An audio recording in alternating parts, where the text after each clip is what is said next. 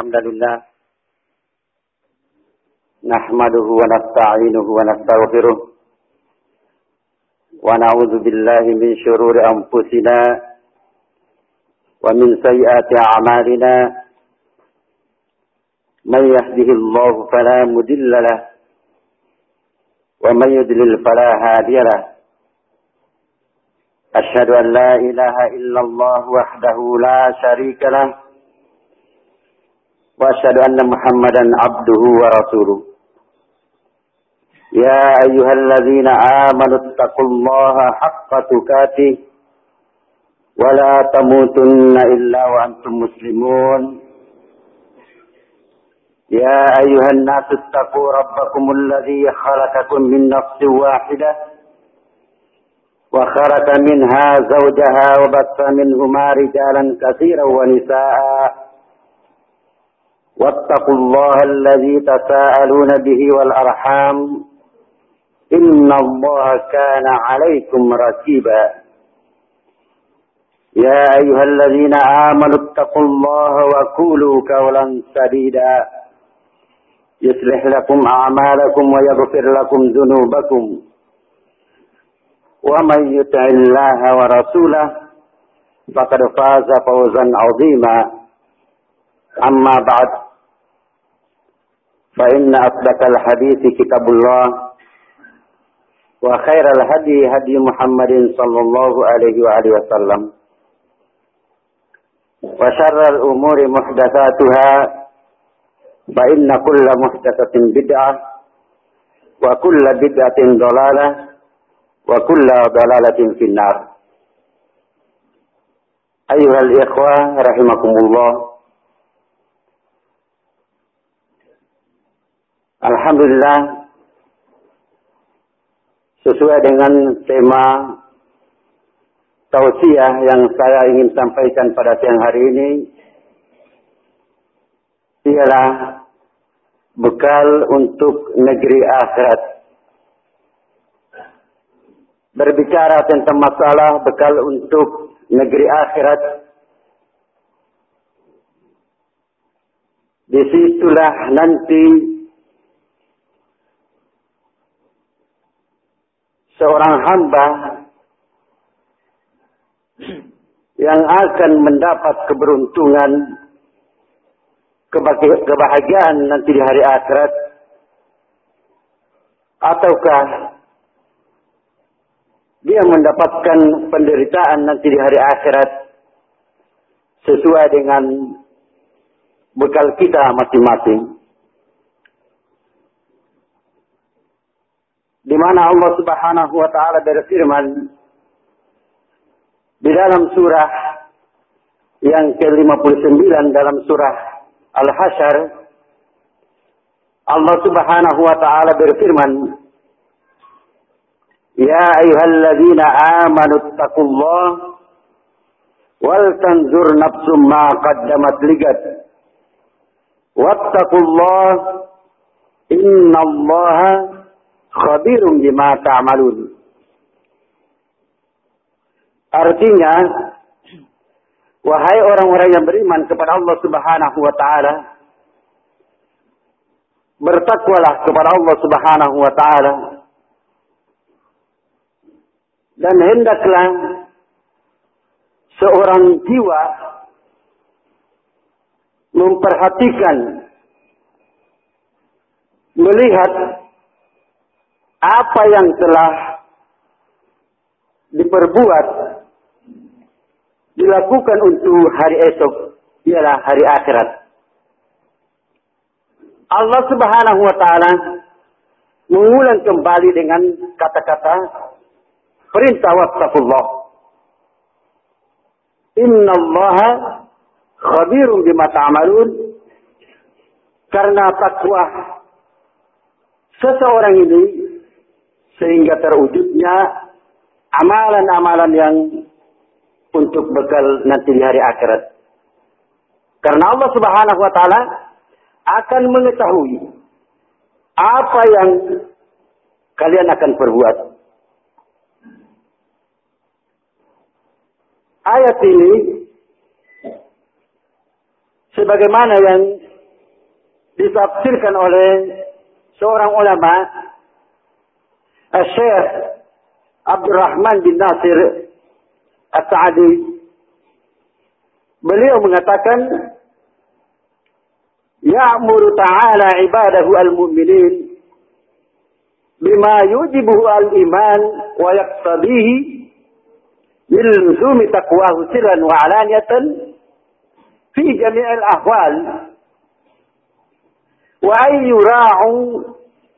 ما أمرهم الله به من أوامره وشراعيه وحدوده وينذر ما لهم وما عليهم وماذا حصلوا عليه من الأعمال التي تنفعهم أو تضرهم في يوم القيامة.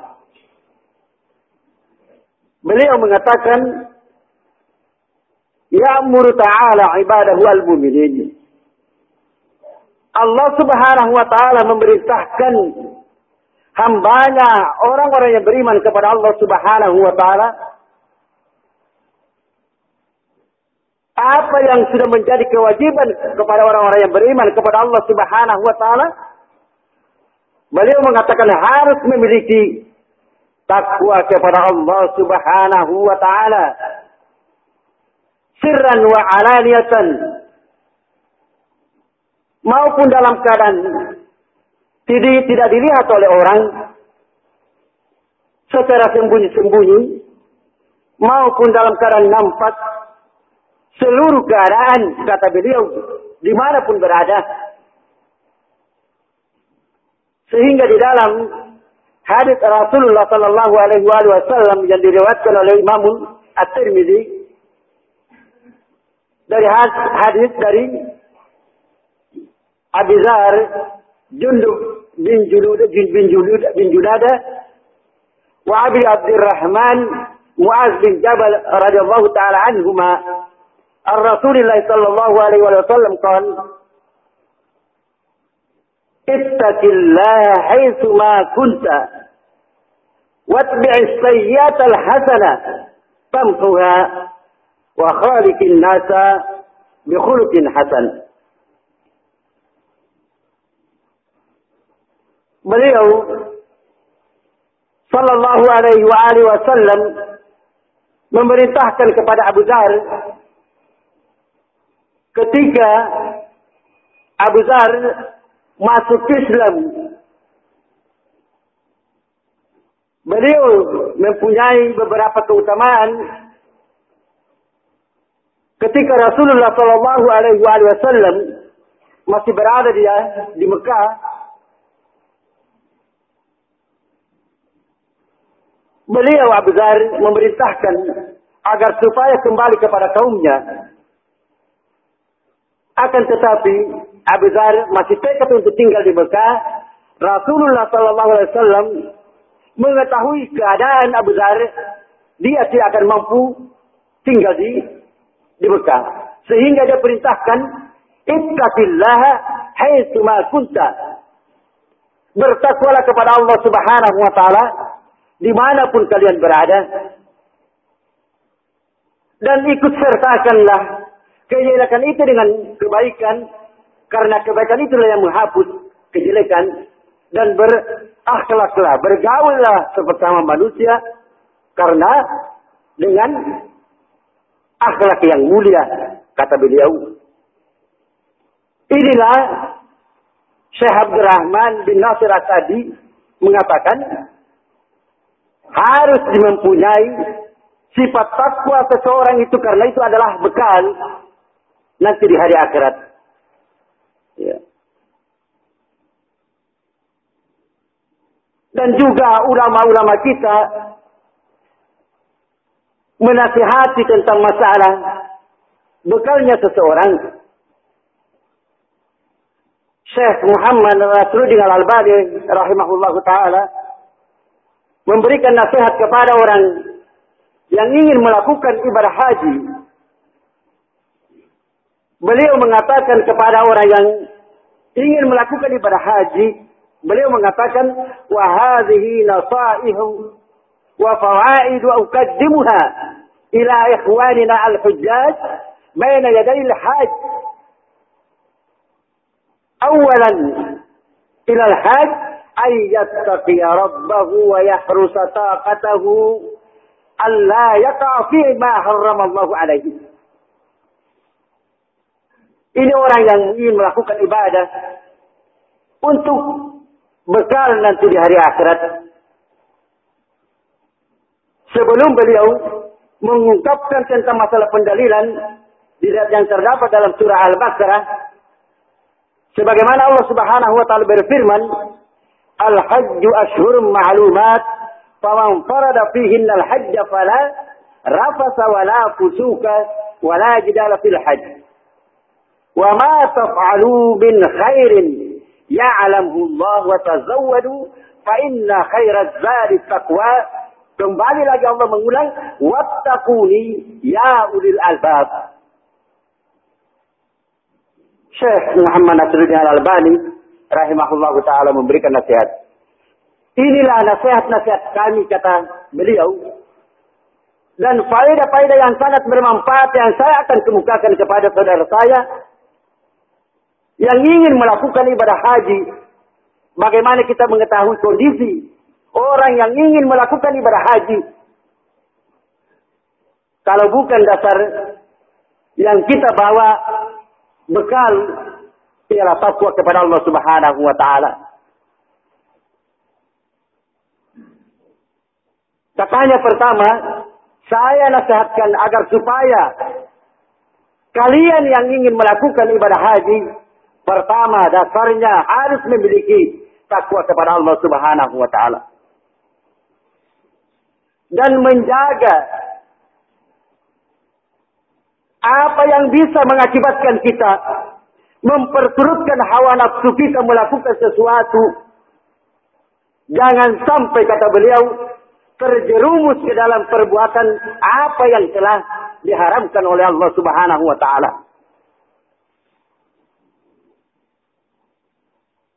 Di dalam ayat ini Allah Subhanahu wa taala mengatakan wa ma taf'alu min khairin. Apa yang akan kelakukan kalian? Suatu kebaikan. Allah Subhanahu wa taala akan mengetahui.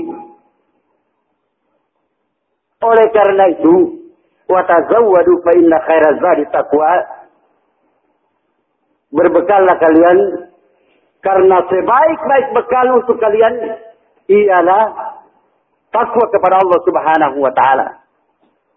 Kembali lagi Allah mengulang, "Wattaquni" dan bertakwalah kepada saya, kata Allah Subhanahu wa taala, "Ya ulil albab." Wahai orang-orang yang punya pikiran. Kata Syekh Abdurrahman bin Nasir As-Sa'di Hafidahullah Ta'ala. Beliau mengatakan wa amma zadul hakiki wa al naf'uhu li sahibihi fi dunyahu wa ukhrahu fa huwa zadu taqwa. Zadu taqwa. Adapun perbekalan kata beliau yang sebenarnya yang bisa berkesinambungan maupun tentang masalah penghidupan dunianya maupun penghidupan akhirat ialah takwa kepada Allah Subhanahu wa taala. Karena dia merupakan allazi huwa zadun ila daril qarar. Beliau mengatakan karena takwa itu adalah kalau seseorang memiliki dengan perbekalan takwa itu adalah merupakan perbekalan nanti di hari akhirat. Itulah makna wal tandur nafsum ma qaddamat ligat wattaqullah. Hendaklah seorang jiwa memperhatikan apa yang sudah kita perbuat, yang sudah kita lakukan, hendaklah kita melihat kembali amalan-amalan yang pernah kita lakukan untuk hari akhirat. Karena di sini adalah bekal yang sebaik-baiknya adalah takwa kepada Allah Subhanahu wa taala. Kata beliau, wa ayyura'u hendaklah menjaga dan memperhatikan dan memelihara ma amarahumullahu bi. Apa yang Allah Subhanahu wa taala perintahkan kepada orang-orang yang beriman kepada Allah Subhanahu wa taala. Dari berbagai macam perintah Allah Subhanahu wa taala dipelihara dan diperhatikan yang mana Allah Subhanahu wa taala telah syariatkan kepada orang-orang yang beriman kepada Allah Subhanahu wa taala. Sekarang kita pelajari tentang masalah yang dibahas oleh Ustaz kita Dzulkarnain hafizahullah taala tentang masalah fikih itu sangat beberapa syariat yang telah kita disyariatkan oleh Allah Subhanahu wa taala memperhatikan wahududihi dan batasan-batasan Allah Subhanahu wa taala agar supaya kita tidak melampaui batas karena Allah Subhanahu wa taala memberikan batasan-batasan di dalam agama Allah Subhanahu wa taala. Wahududihi wa yanzuru ma wa ma wa madza hasalu alaihi min al-a'mali allati tanfa'uhum aw tadurruhum fi yaumil qiyamah. Hendaklah memperhatikan apa yang sudah menjadi kewajiban kita dan apa yang sudah kita peroleh kata beliau dari amalan-amalan allati tanfa'uhum amalan-amalan kita itu Apakah bermanfaat kepada Allah Subhanahu wa taala? Apakah berguna nanti di hari akhirat? Amalan yang bermanfaat kita sudah maklumi bersama. Amalan yang bermanfaat adalah kalau sudah terpenuhi dua persyaratan. Yang pertama, ikhlas kepada Allah Subhanahu wa taala. Syarat yang kedua adalah al-mutaba'atu li sunnati rasulih sallallahu alaihi wasallam. Itu amalan yang bermanfaat. Kenapa kita bisa bermanfaat? Bisa kita mengetahui bermanfaat karena dengan dasar ilmu pengetahuan ilmu kita lah yang tahu membedakan ini bermanfaat ini yang bermudarat, yang mencelakakan nanti di hari akhirat.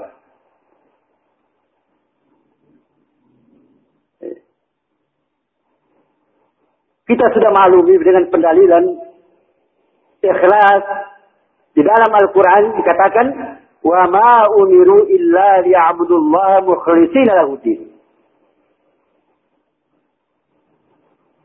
Dalil mutaba'ah اتبعوا ما أنزل إليكم من ربكم ولا تتبعوا من دونه أولياء قليلا ما تذكرون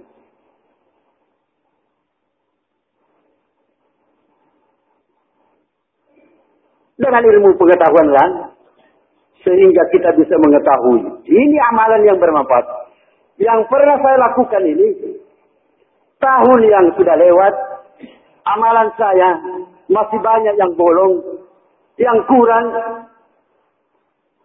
Oleh karena itu, tidak dijamin seseorang bahwasanya amalannya semua baik. Tentu ada amalan kejelekan. Oleh karena itu Rasulullah SAW menyatakan waktu sayyatul hasana tamtuha. Kalau ada, kalian sudah melihat, memeriksa kembali amalan-amalan kalian, yang kurang bermanfaat, ikutkanlah dengan amalan yang baik. Agar amalan itulah yang yang menutupi kesalahan kalian. Di sinilah peranan ilmu di dalam agama Allah Subhanahu wa taala. Kenapa di dalam tausiah ini banyak yang di dalam tausiah ini mengungkapkan tentang masalah ilmu, keutamaan berilmu, karena yang mengetahui antara yang hak dengan yang batil. Amalan kita baiknya dan buruknya adalah sesuai dengan ilmu pengetahuan kita yang telah disyaratkan oleh Allah Subhanahu wa taala. Syekh Ibnu Qayyim Al-Jauziyah rahimahullahu taala memberikan ungkapan tentang masalah orang yang tidak mengerti di dalam agama Allah Subhanahu wa taala. Beliau mengatakan ilkanatin nafsu jahilatan zalimatan wa hiya mansya'u kulli syarrin yahsulu lil 'abdi wa ma yahsulu lahu syarrun illa minha. Kalau manusia kata beliau pada dasarnya dia bodoh tidak mengetahui perkara di dalam agama Allah Subhanahu wa taala dan dia zalim di situlah sumber kejelekan kata beliau. Munculnya kejelekan karena seseorang bodoh dengan zalim. Seorang hamba dia memperoleh sesuatu karena dia bodoh enggak? Memperoleh sesuatu karena dia bodoh dengan zalim di dalam agama Allah Subhanahu wa taala. Inilah yang bisa kita lihat minal a'mali allati tanfa'uhum aw tadurruhum fi yaumil qiyamah.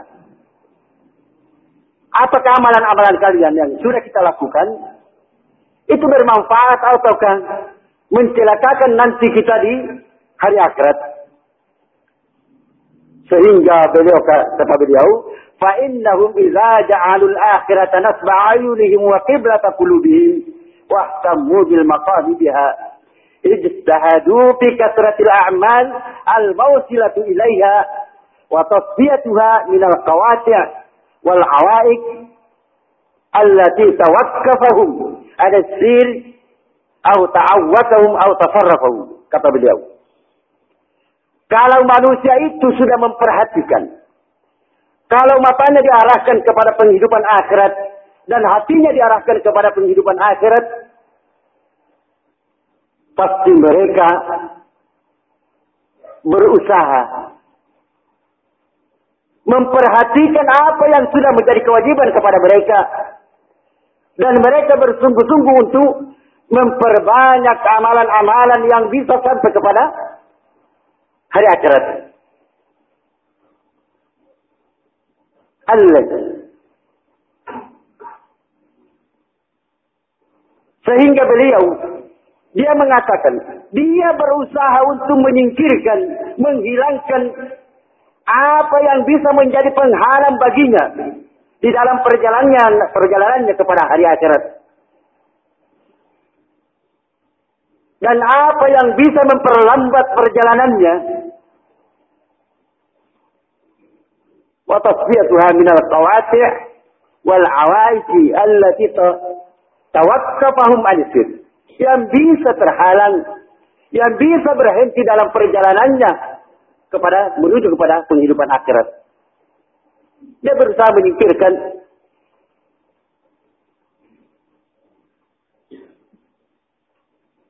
Di sinilah peranan tentang masalah ilmu pengetahuan kita. Marilah kita bekali diri kita dengan takwa kepada Allah Subhanahu wa taala. Karena inilah takwa kita sehingga terwujudnya amalan-amalan yang diterima oleh Allah Subhanahu wa taala karena dasar takwa kita kepada Allah Subhanahu wa taala. Dan Allah Subhanahu wa taala menjanjikan kepada orang-orang yang beriman dan orang-orang yang bertakwa kepada Allah Subhanahu wa taala nanti di hari akhirat. Sebagaimana di dalam surah Maryam Allah Subhanahu wa taala berfirman, "Wa in minkum illa wariduha kana 'ala rabbika hatman maqdiya, thumma nunajji alladhina ittaqaw wa nadharu adh-dhalimina jithiya." Tidak ada kalian terlepas nanti di hari akhirat kecuali kalian mendatangi semua api neraka jahanam melintas di atas siratal mustaqim itu sudah menjadi keputusan Allah Subhanahu wa taala yang telah ditetapkan. Allah Subhanahu wa taala menjanjikan kepada orang-orang yang bertakwa. Tsumma nunajjil ladzina taqau. Kemudian kami selamatkan kalau orang ketika hidup di dunia menjadi berjalannya tentang masalah takwa kepada Allah Subhanahu wa taala. Tsumma nunajjil ladzina taqau wa nadharu zalimina yisiya. Dan kami biarkan mereka orang-orang yang zalim berlutut nanti di neraka jahanam. والعياذ بالله. أقول قولي هذا. سبحانك اللهم وبحمدك أشهد أن لا إله إلا أنت أستغفر وأتوب إليك. وآخر دعوانا أن الحمد لله رب العالمين. والسلام عليكم ورحمة الله وبركاته.